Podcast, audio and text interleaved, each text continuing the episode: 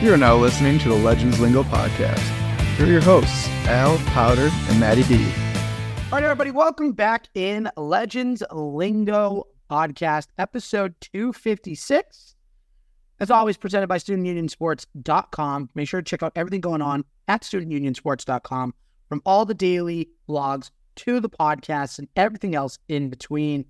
Al Nahigian here, Maddie Burnett here. No tall powder cadness tonight. Hi, Maddie. Uh, no Hi, powder. Hi, pa- uh, hi, powder. Hi, Maddie. Wow. Uh, I'm not as handsome as Powder. exactly. You got you got a ways to catch up to powder's uh, level level of uh, appealness. We'll just say Oh, God. Yeah, Rachel's a lucky lady. she is. uh, so it's just it's me and Maddie tonight. Some things went down. There was uh, there were a couple big things that went down. Some words that were said, and we're gonna we're gonna get into all of that. So Maddie, I, unless there's anything that you want to bring bring up to open up the show, I think we can just kind of dive right in. Let's see. Anything I want to bring up? Um, I, No, my girlfriend's no. kicking me, so no. No, no, Powder has not uh, made a decision about you to the wedding yet. He has I not completely decided. forgot about that already. yeah, he hasn't decided yet. So we will. Uh, I didn't gonna, know he hasn't decided yet. Powder and I talk all the time. Uh huh. I know what he's. I know what he's thinking, and I know exactly what he's planning too. Okay. You'll find out. Oh God. Okay. Anyways, all right, let's get into it. This I was got nothing. In all seriousness, I got nothing other than hi, Al. hi, Maddie. So we'll talk about this. This was the biggest thing to happen in New England Patriots history for the first time in almost 25 years. There is a new head coach at the helm. It is Jerod Mayo. No interviews for the Patriots for outside candidates. There were some names that were thrown around. Mike Vrabel being the biggest one after being let go by the te- uh, let go of by the Tennessee Titans. Obviously, Jim Harbaugh is another name that's out there. He's already interviewed with a couple of teams. then there were some dark horse candidates like Brian Flores and stuff like that. But Jerod Mayo's the guy, and we found out that in Mayo's contract, it said that Mayo was going to take over the team. He was going to be the su- successor for Bill Belichick once Belichick was gone. Sure enough, Belichick gets let go. Less than 24 hours later, Mayo's the head coach. Mayo had his press conference today. So as we're recording, we're recording on Wednesday, January 17th, about 6.30 p.m. Eastern Standard Time. And 2024. 2020, 2024, got to make sure the year is important because it's new year, new times. And again, the press conference happened earlier in the afternoon with Robert Kraft and Jerod Mayo. But before we get into the actual press conference, opening take, this was the move that I think we all anticipated was going to happen.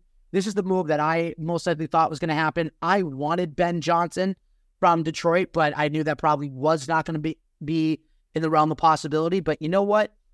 you pick the right guy for the job. You pick someone that's been a Patriot, that's won here before. He's been on the coaching staff. He's smart. He's dedicated. He knows how to win. And you know what? People need to actually give Rob, Robert, people actually need to give Jerod Mayo a chance before they can be like, wow, he's a bad coach. He hasn't even coached the game yet. He hasn't even helped with a draft process yet or helped with free agency yet. He's done nothing yet. He literally got introduced on Wednesday, January 17th. So again, let's cool it with like the Phil Perrys of the world. Again, I'm going to say like, like so if he doesn't pick a quarterback, he's going to get fired. Dude, can you let the dust settle first? Like, it, like a little bit of self awareness would be great in that situation. But again, I think this was the right move. I think players are going to get behind this, and I really think Maddie that Mayo's going to be a coach that free agents are going to be attracted to coming to to play in New England. So we were wondering before what's going to be the appeal now that Belichick's gone, and the fact that New England's stunk the past two years. I think Mayo can be that calling card if he plays his cards right. So that's just my take to kind of open it up. Maddie, your opening thoughts on the Patriots naming Jerod Mayo the 15th head coach in Patriots history. Um, all right, so I'll start by saying the three of us last week, you know, went 0 for 3. My God. Uh, we were again swinging a miss with what we said about Belichick last week. Did not see that coming the next, I think it was like the next day after we recorded. Uh, Not even 24 hours. not even 24 hours. Well, we all woke up to the news that it was happening. Then the noon press conference happened where they uh, mutually parted ways. Slash, Bill Belichick reminded everyone that we had Tim Tebow one, once upon a time. Uh, That was a good line. I love that line. that was a great line. And then today with Mayo, uh, first thing he says is, "Wow, that's a lot of cameras." Like, all right, the camera's not app. It's like ever since Spygate, camera's just not a thing anymore in New England. Like, what's going on here?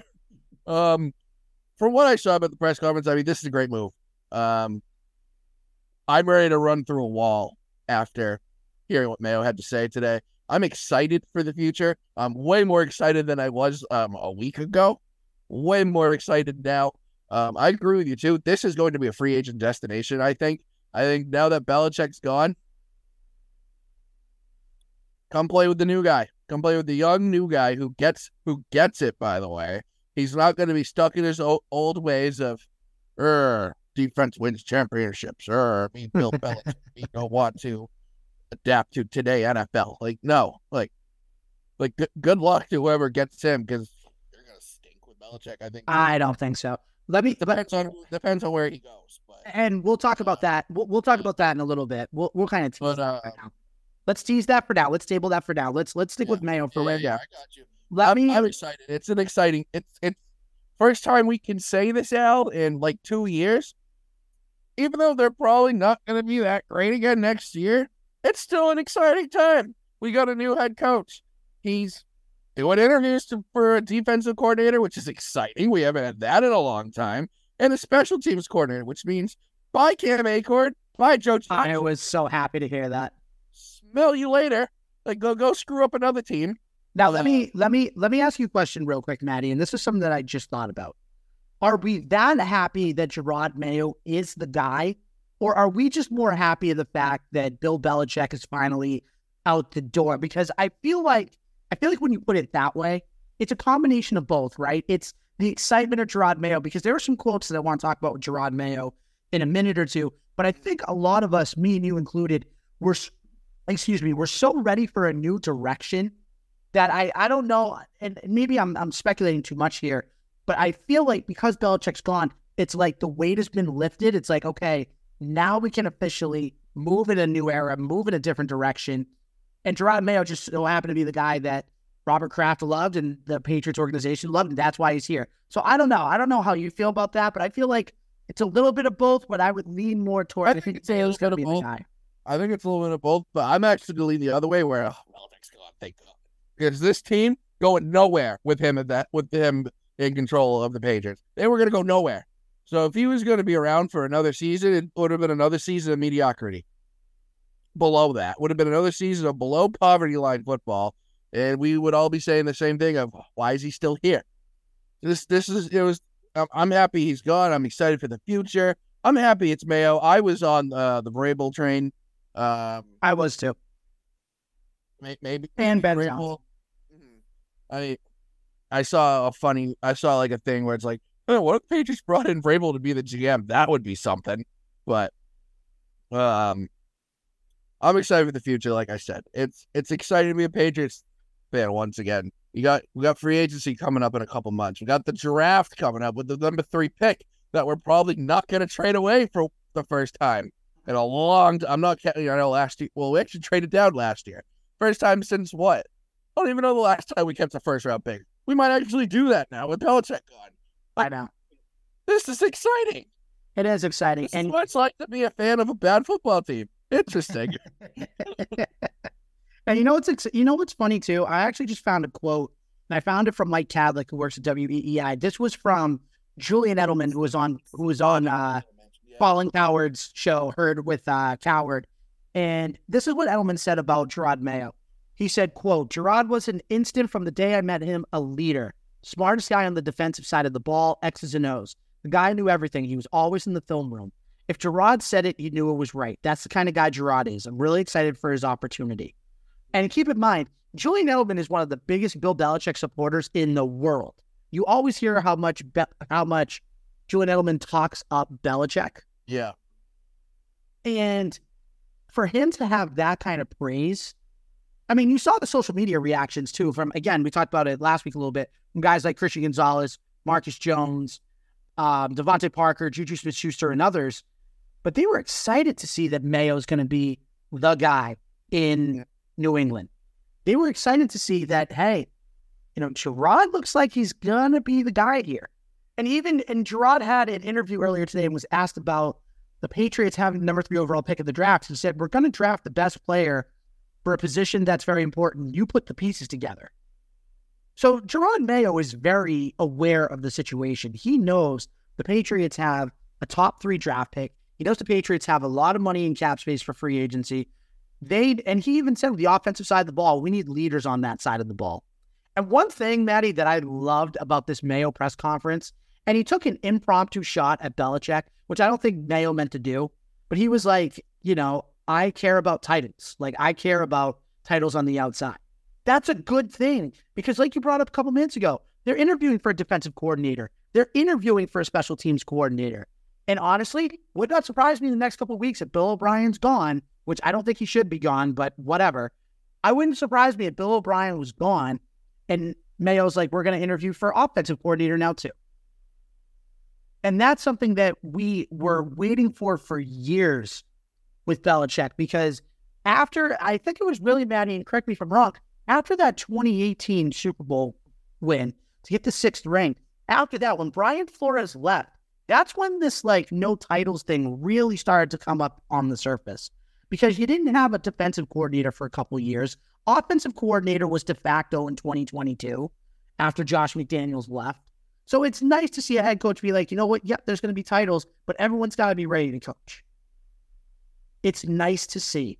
And you know what? Jerod Mayo actually answering questions thoroughly, authentically, and honestly without It was saying, weird to hear that from a head coach, like It actually was- like answer a question. It was so nice. It was so refreshing. And again, it's not to knock Bill Belichick for his success. What he did for 20 plus years with the Patriots was very successful. Him and Brady, it's always going to be that, in my opinion, they were together. One needed the other.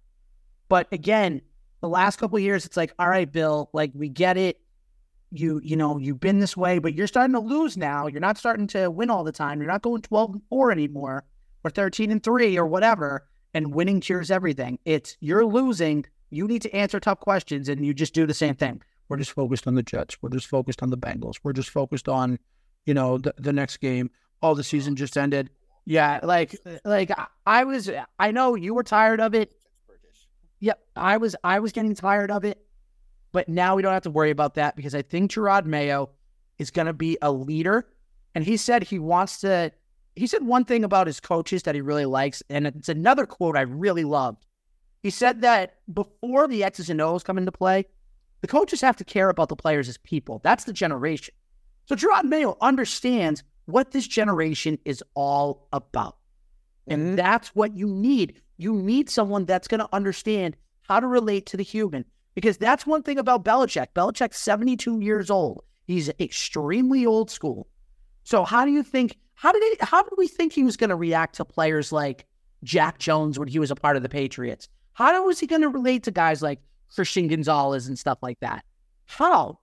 But now you have a guy that I think can do that.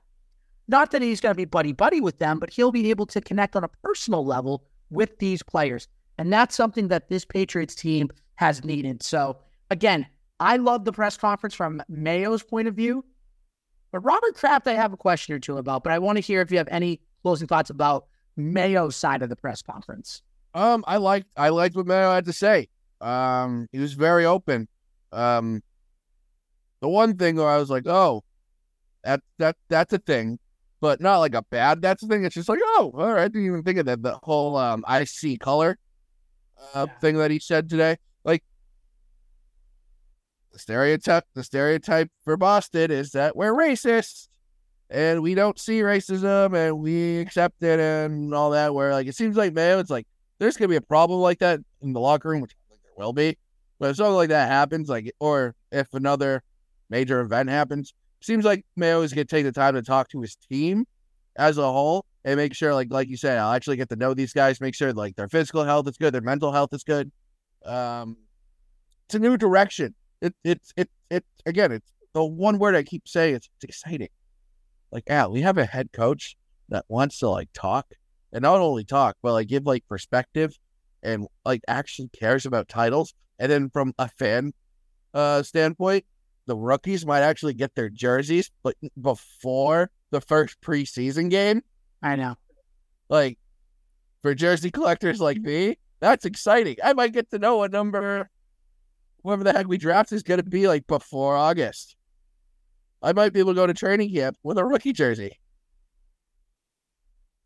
Yeah, that would be kind of cool for you because I know you're a big, uh, again, a big jersey type of guy. But I want to kind of shift that.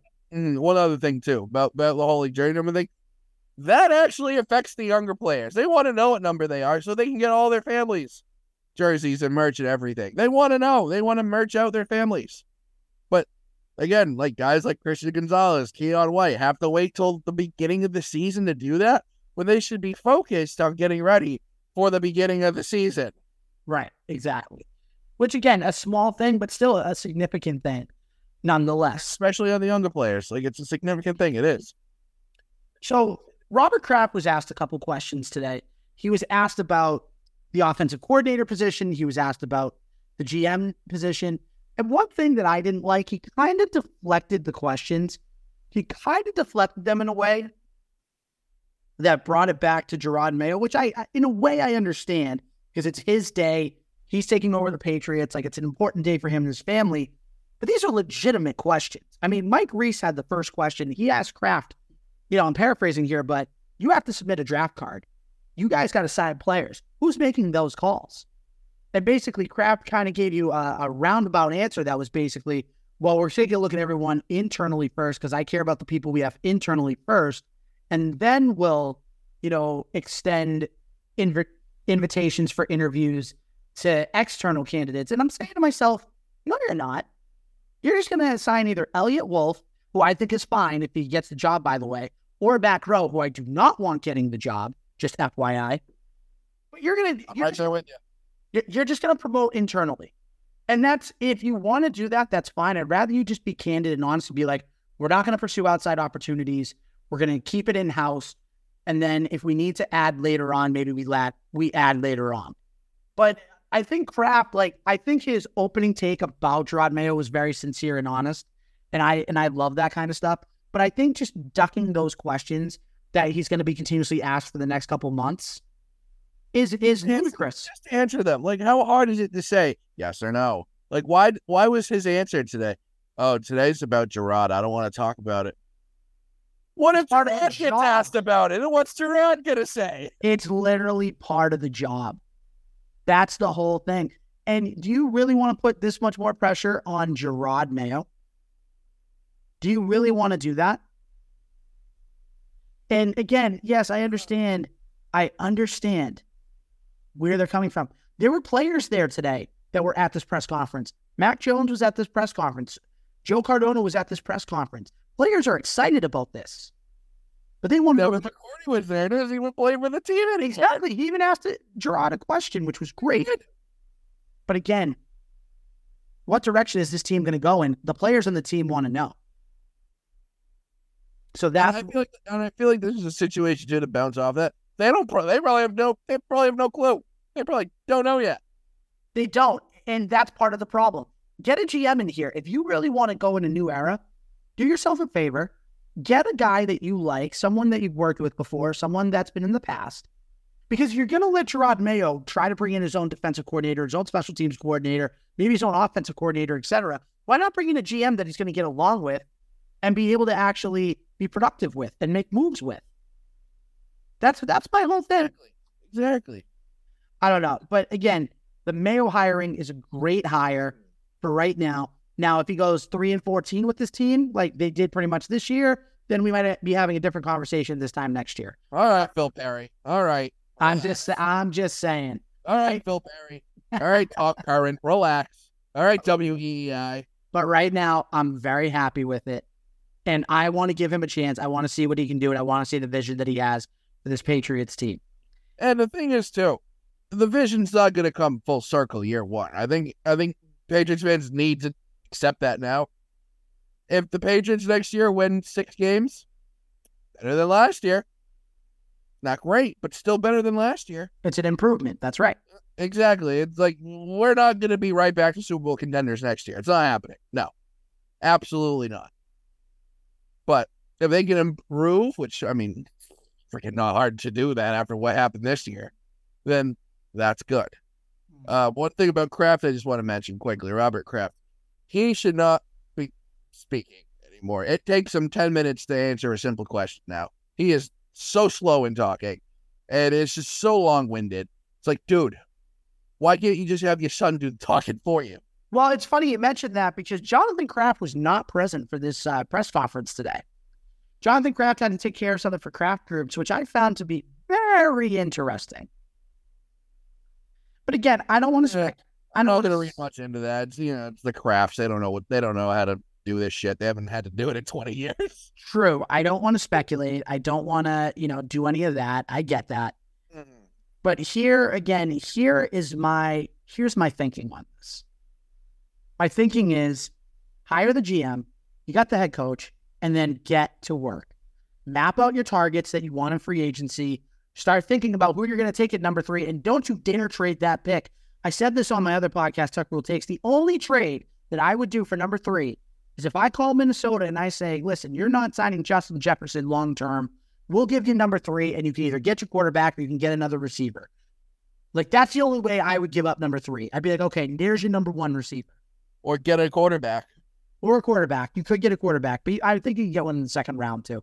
But I would want a first round quarterback. I know it's it'd be a reach. It would be a reach, but Or I'm going to say it too. Don't draft the either of the tackles that are at the top of the draft board. Don't do it. They're great.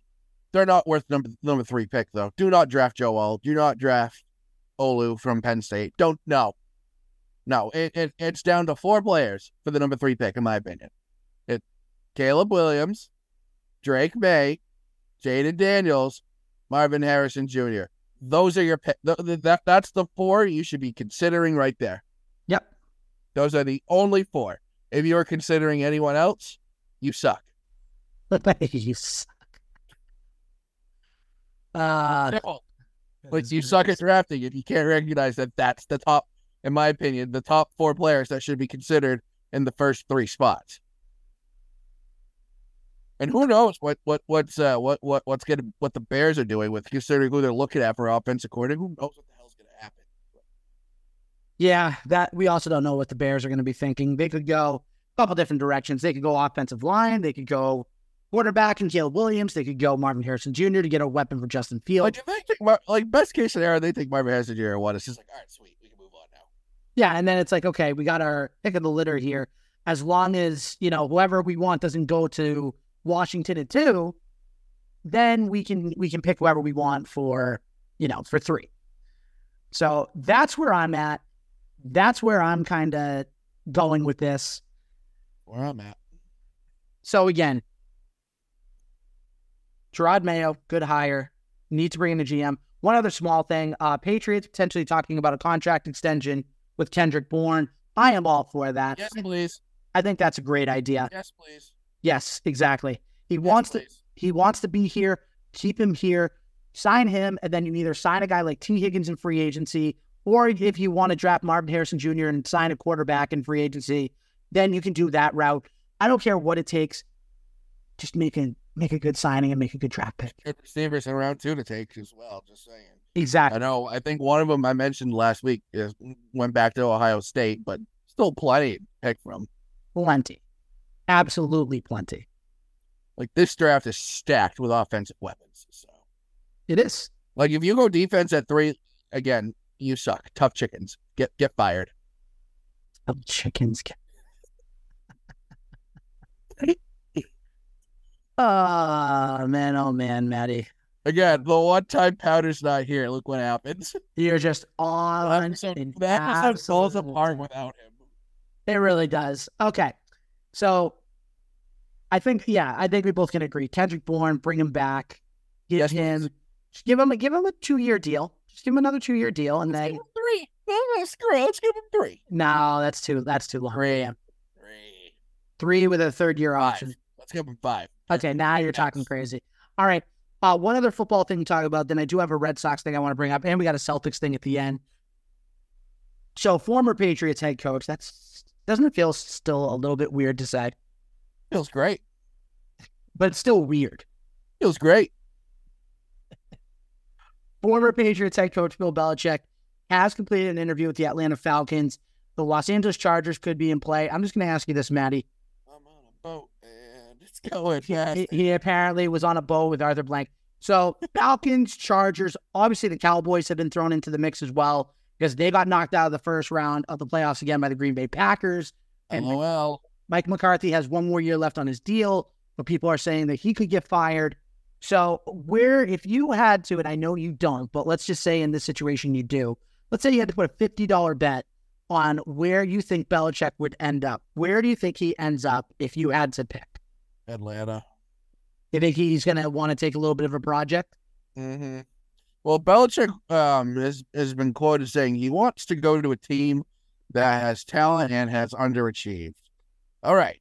Atlanta, they got talent. They they um they underachieve like crazy. Uh, the Cowboys exist, uh, but the problem is, you know, we don't know what the deal with with Mike McCarthy is. Um, I you know Eagles obviously. I know you Sirianni supposedly has lo- lost the locker room, so you know we'll see what happens there. Uh, the Chargers, if they talk to him, obviously. Um, and I have one other sleeper team that's uh that's that's scary to think about, but they're not they're not underachieving. So Who's that? Kansas City. If Andy Reid retires, you don't think if Belichick's available, they're gonna call him up, say, "Hey, Bill, want to become be a Kansas City Chief? Get yourself a couple more Super Bowls. Not only break Don Shula's record, but shatter it, because he absolutely will with that team.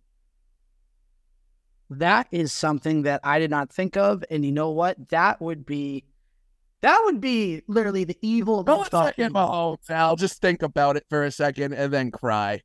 That's what I did. So you have Darth Vader and Kermit the Frog in a room. Together. Got it. Got it. Okay.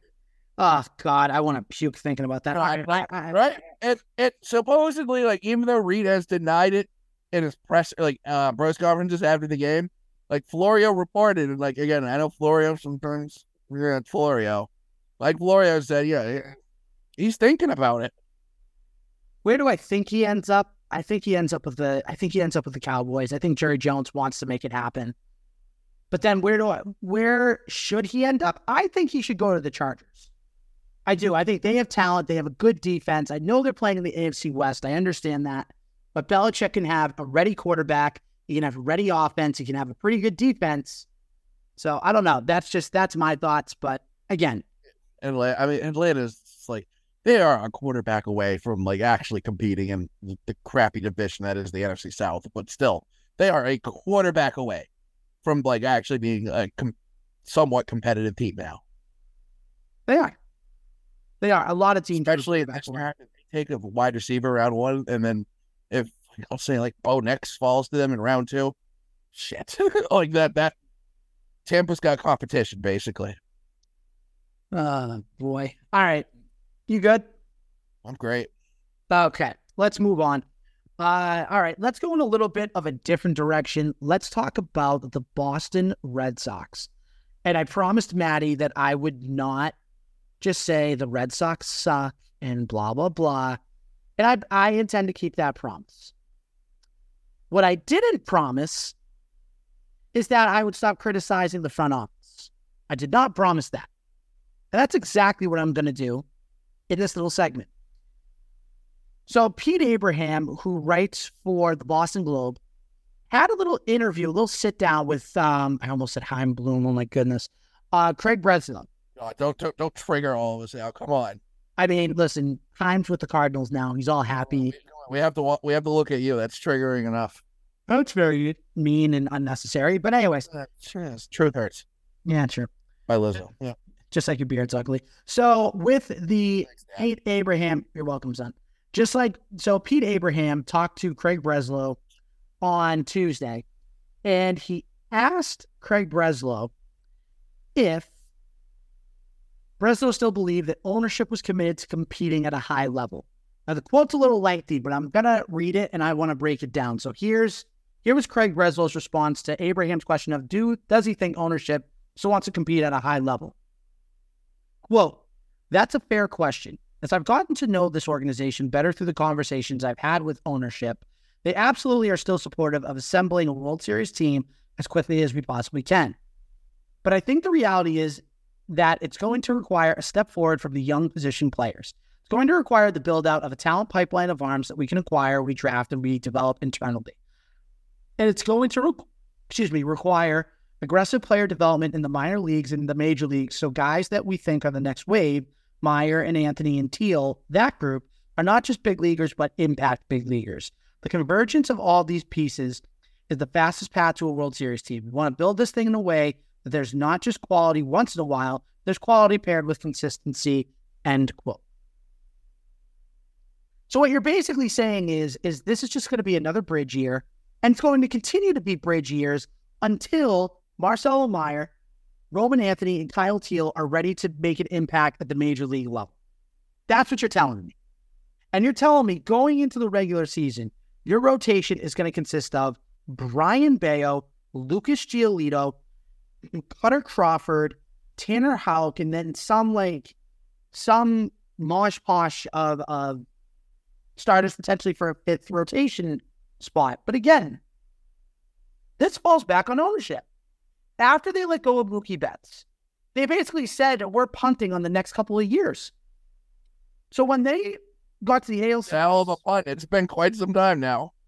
but the thing is, they got to the ALCS in 2021. So when you get to the ALCS in 2021, if you're ownership, don't you say, you know what? We have a chance to win here. Like build off of that. I don't get why they didn't do that. We were literally a Nate, Nathan Eovaldi, Laz Diaz overturned strike call away from potentially going to the World Series against the Braves that year.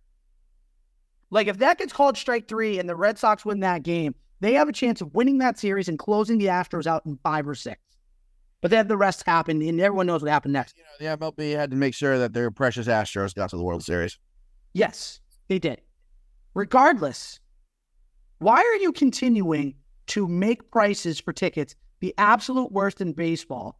And by absolute worst, I mean making them the highest prices to go Mhm. watch, to go watch a potential 65 to 70 win team. That's not even going to come close to No. the playoffs. Like I want to go to Fen. I want to go to Fenway with you and Powder this summer, Al. Like get a couple, get a couple beers going, and it's just like have a good time. But it's like if to do that now, I mean, beers alone are goddamn twenty dollars at Fenway. Now, now you now you got to pay an extra sixty to go watch them for half weight, half decent seats. Like, no, The crazy thing to me is so I'm looking at this via DraftKings. Do you want to know what the regular season win total is for the Red Sox this year? And you're not going to believe it what do we got? 80 and a half. That's too high. That is, well, here's the thing, right? The Red Sox, Way too high. the Red Sox finished like 77 and like 85 last year or something like that, right around like 79, 83, right around that area. So they think 80 is the perfect number. Again, you need everything to go right just to go 500. They proved that last year. But again, I'm not going to talk about the team. The ownership is really continuing to let this team down, operating like a small market. If you operate like a small market, if you operate like the Rays or the Athletics or the Diamondbacks before they became good, The Royals. the Royals, Like they're a perfect definition Right. of a small market team that got they still spent money. They still spend money this offseason. They went out and got Seth Lugo. They went out and made a couple of signings. They went out and. they're and still gonna be shitty because they're the Royals. but at least they're showing they're trying to win. What is ownership showing you? You signed Lucas Giolito. That's what our ownership is doing. They're trying to lose. You signed Lucas Giolito. have a good job of it. They are. You signed Lucas Giolito to this two-year deal, which realistically is going to be a one-year deal if he does well, because then he'll opt out and get a big contract in free agency. Mm-hmm. So again, why are you still operating the way that you do if you're going to get menial results? And by the way, credit to to Red Sox ownership because Tom Werner, uh, Sam Kennedy, John Henry, and uh, Craig Breslow and Alex Cora are all going to talk before winter weekend at a Friday press conference. And I'm sitting there saying, you guys are cowards. You're doing it at your convenience. I know we give Robert Kraft and the Patriots a lot of a hard time, Maddie, but the Red Sox are the kings of cowardness. Oh, they're absolute cowards. Like, like, is it like winter weekends? What this weekend, right? Why don't you talk there to your fans, to the people who will be going to your ballpark to watch your team play? Talk to them. Don't talk to the media. The media talk to you every goddamn day. Like, talk to your fans. Address your fans. Don't be a coward and not go just because you don't want to get booed out of the building. Exactly. It's your own damn fault that that your- that your fan base is this pissed off because you are showing zero effort, no effort in trying to get better. None. None. That's all I gotta say. No, no. They're literally showing no effort. I mean, yeah, like, it is what it is. What it is. Red Sox, you're gonna suck. Patriots, who the hell knows what's gonna happen? At least they have, at least they, they have an exciting future. The Red Sox future is all right. Uh, guess we'll have to right, raise the prices even more here at Fenway to get people to come. Like, no, the more you raise your prices, the less people are gonna be able to not even not want to go. Some people can't freaking afford. I can't afford to go to Fenway. I can't. I know. My girlfriend, if me and my girlfriend went, that's easily a two hundred dollar day right there. At this point, all the crap I'd have to buy her. And, yeah. at this point, in terms of excitedness and everything else with Boston sports, it's Celtics, Bruins, Patriots, Red Sox in that order. Any other order, you are fooling yourself. Eh, in- Mine's different. I, I know, but I'm talking just the four Boston teams. I, yeah, no, I, I that's honest. You're honestly spot on. You are. I- I- what other order could it be? Because the Celtics are the team that have the best chance of winning a Best championship chance, right yeah. now. The Bruins, I know you don't like the Bruins, but they're a fringe playoff team that if they make the playoffs, maybe they win a playoff round. Great. The Patriots, Also- Yeah, I mean, like, I'll, you keep going. I was just going to say, the Patriots, you have all the excitement of Jerod Mayo being the coach, and the Mhm. number three overall pick, and $80 million or whatever it is in free agency to spend. Then the Red Sox have a below average product. The worst Yeah. of the four major sports. Oh, absolutely. I'm gonna cease to be annoying. I'll do. It's like the Celtics are number one, way up here. Yep. Bruins, I would say, because everyone thought they're not going to be as good, but they're still pretty damn good.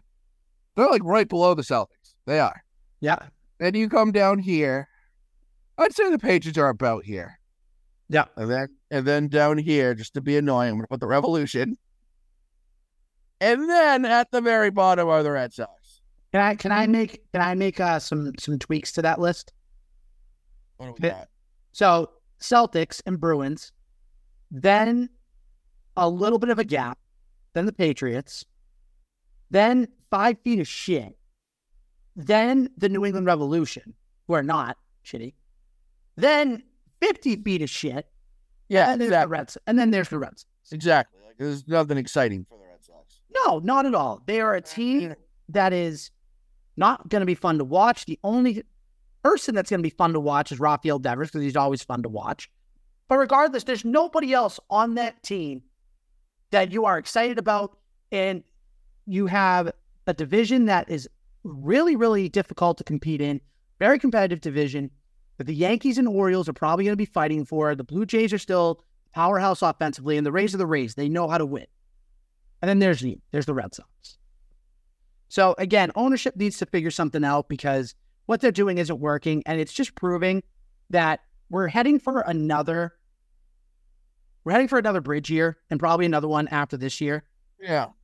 And then when 2026 comes and everyone's like, "Okay, this is the year," they're gonna be like, "Nope, another bridge year." Oh no, the, another bridge, another bridge, another bridge, another bridge. Just John. Once John, when John Henry sells this team, it's going to be better than Bill Belichick leaving. Way better. Way, way better. It's going to be a feeling of euphoria around the streets of Boston, especially for the diehard Red Sox fans. I feel bad for a guy. I feel bad for a guy like Jared Carrabis who has to, to cover this team for a living. Like I feel I bad. don't feel bad about Karab. He's getting paid to do something a lot of people wish they could do. He is, but I'm saying like to have to cover this team. Like if he was covering like the Braves or something like that, it's like okay, like they're good every year. They have a chance to win the World Series. Even the Dodgers with all the stuff they got with Ohtani signing and Yamamoto signing and everything else. But again, this Red Sox team's never going to be any good ever again with the way that they're operating and with John Henry behind the wheel. Sell the team. Sell the team. Anything else in the Red Sox, Maddie, before we do our ad read? I and think then we're good now. I think we covered it. all right, real Until next week when we complain more. Exactly. All right, real quick shout out to our sponsor, A and B Kitchen Bar, A and B Burgers. Whether you are wanting to go to the game or you just want to get that game type of atmosphere, make sure to check out A and B Burgers in Beverly, Mass, and Boston, Mass. They have everything from locally crafted beers to their signature meals such as chicken pot pie, eggplant parm, and everything else that you can think of. You can also get the atmosphere of the game by making sure that you go to the place in Boston that is right near the garden and it's so loud that you can hear the roar of the crowd when the Bruins score a goal or the Celtics make a big basket. Make sure to check out A&B Kitchen and Bar, A&B Burgers, and make sure that the Legends Lingo boys send you. Again, shout out to A&B Kitchen and Bar, A&B Burgers. All right, one little Celtics thing to kind of talk about, then we'll kind of wrap up for the week. The Celtics are currently 19 and 0 as we're recording. They play the San Antonio Spurs on Wednesday night. Assuming they win that game, they're going to be 20 and 0 at home. The world champion Denver Nuggets come to town. And Maddie, I'm going to ask you something.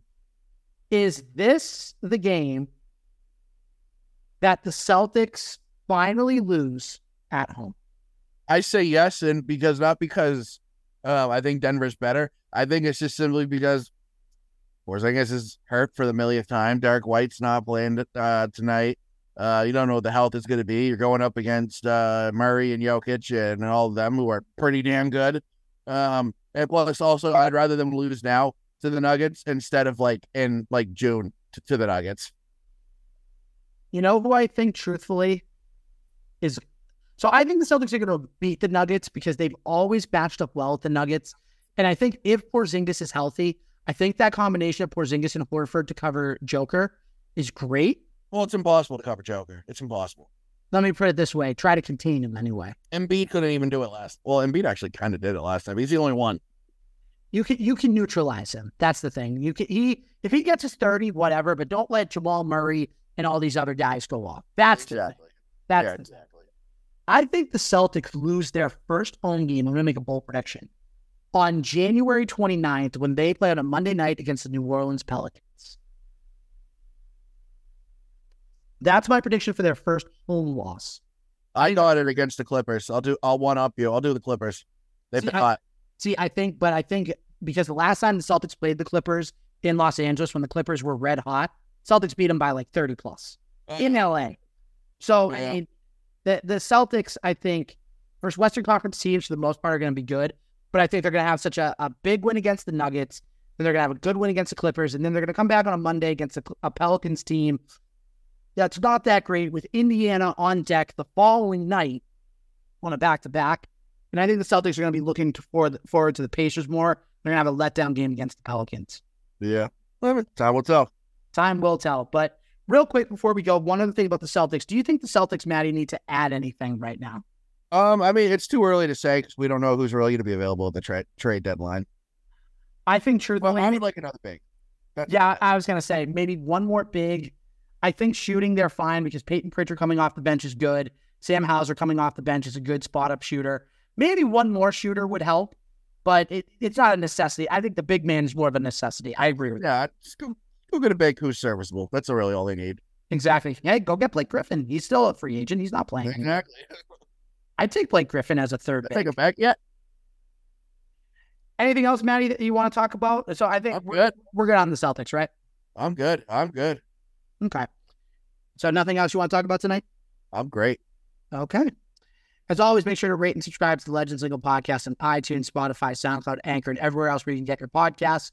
Make sure to check out everything I, again at studentunisports.com. Whether you're a writer, podcaster, editor, or whatever you want to get into in the sports industry, make sure to contact Liam at Liam at studentunisports.com for an email. If you want to follow us, you can follow us on the social medias Facebook, Twitter, now X, Instagram, TikTok, etc. We'll be back next week. Uh, we will have a guest coming on with us. eh, actually, next week we're gonna have a guest coming on with us next week. Hey, That is confirmed. So hopefully I don't jinx it, and hopefully we'll be able to talk some uh, Red Sox baseball with him, as we have in the past. But for Maddie B on the other side, I'm your host Alan Hegan. Thank you for watching. Thank you for listening, And we'll see you next week for episode 257. Yes, sir.